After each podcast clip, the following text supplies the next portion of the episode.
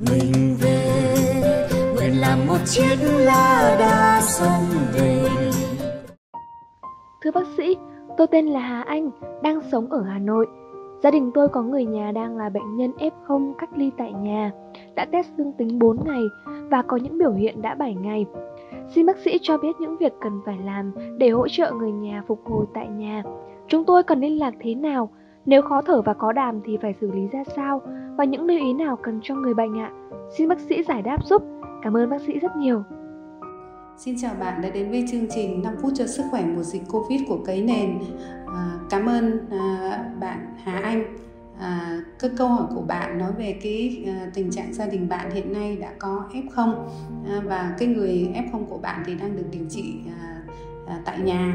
Cho nên á, đây là trường hợp mà bạn đã xác định rồi có xét nghiệm và cũng có các cái triệu chứng. Vì thế để mà đảm bảo cho cái người nhà mau hồi phục thì à, mình à, cần phải làm như thế nào? Thì thứ nhất là các bạn phải có đầy đủ các cái điều kiện cho cái người mà cách ly đó là ví dụ như phòng ốc phải đầy đủ các cái dụng cụ phương tiện để cho người ta ở trong cái thời gian bị cách ly những cái đồ dùng cá nhân các cái uh, quạt rồi các cái bình nước rồi khẩu trang găng tay dung dịch vệ sinh tay uh, khăn giấy rồi các cái uh, thùng đựng chất thải uh, và chúng ta cũng chú ý là cái phòng ở đây thì mình ưu tiên là cửa sổ uh, thoáng mát và dùng quạt.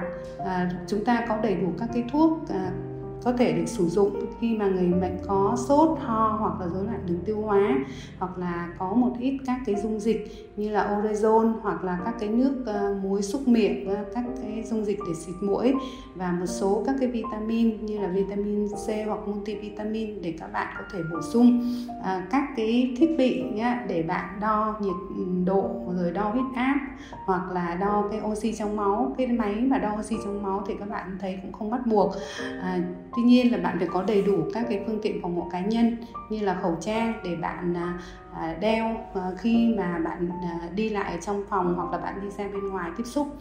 Và các bạn chú ý là mình phải luôn luôn là theo dõi nhiệt độ mỗi 2 đến 4 giờ đếm nhịp thở.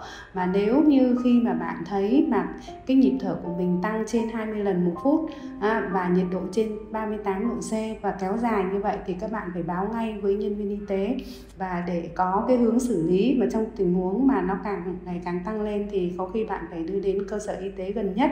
À, và trước khi đi thì bạn nên gọi với các cái số điện thoại nếu mà bạn sống ở à, à, ừ, Hà Nội thì à, bạn có thể gọi cho các cái số à, của Hà Nội nhé. nhưng mà thường cái số của tổng đài à, của Bộ Y tế thì bạn sẽ thấy là 1900 9095 hoặc là cấp cứu 115 à, nhất là khi mà bạn thấy là à, có khó thở à, và có đàm nhiều và nếu như mà chúng ta à, mà được hướng dẫn à, của à, cán bộ y tế mà các bạn thấy thấy dễ thở hơn và không có ờ, tình trạng bất thường thì lúc đấy các bạn mới có thể được ở nhà.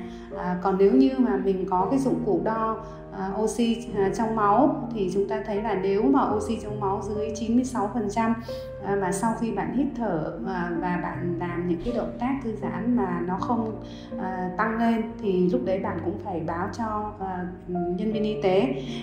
Bạn cũng chú ý là không nên tự ý dùng các cái thuốc mà không qua tư vấn của bác sĩ hoặc là nhân viên y tế được cử theo dõi mình như là kháng thinh, sinh, thuốc giãn khí quản hoặc là các cái thuốc tan đàm à, giảm ho. Bởi vì tránh những cái thuốc mà nó người nhân viên người bệnh dễ bị ngộ độc bị dị ứng.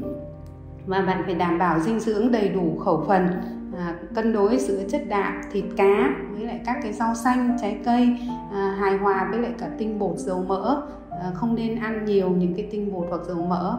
Và đặc biệt bạn phải uống nhiều nước mình có thể uống nước đun sôi nước trà nước lọc nước trái cây. À, và phải à, tập thể dục tập thể dục nhẹ nhàng tập thở để cải thiện cái cung cấp oxy tránh ứ động đàm và cho cái lồng ngực của mình nó không bị xẹp. À, bạn nên tập thở ít nhất là 15 phút mỗi ngày và à, các cái bài tập này thì cũng có ở trên à, trang mạng rất là nhiều. À, chú ý đến cái chăm sóc tinh thần là nghe nhạc nghe phim à, xem phim hoặc là đọc sách báo.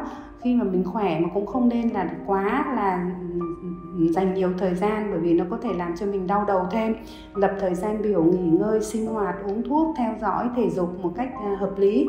À, và khi có bất kể cái dấu hiệu à, bất thường khó khăn thì chúng ta cũng nên được tư vấn như tôi đã nói với các bạn là cái đường dây nóng của Bộ Y tế và của cấp cứu 115 và của Hà Nội thì chúng ta có số là 20 à, số Hà Nội là 02438 343 537 và một số nữa là 0967 981 616 và cái số cấp cứu của địa phương thì các bạn nên liên lạc. À, cảm ơn các bạn đã đến với chương trình của chúng tôi và hy vọng là các bạn à, có thể à, nhanh chóng vượt qua cái giai đoạn khó khăn này. Xin chào tạm biệt.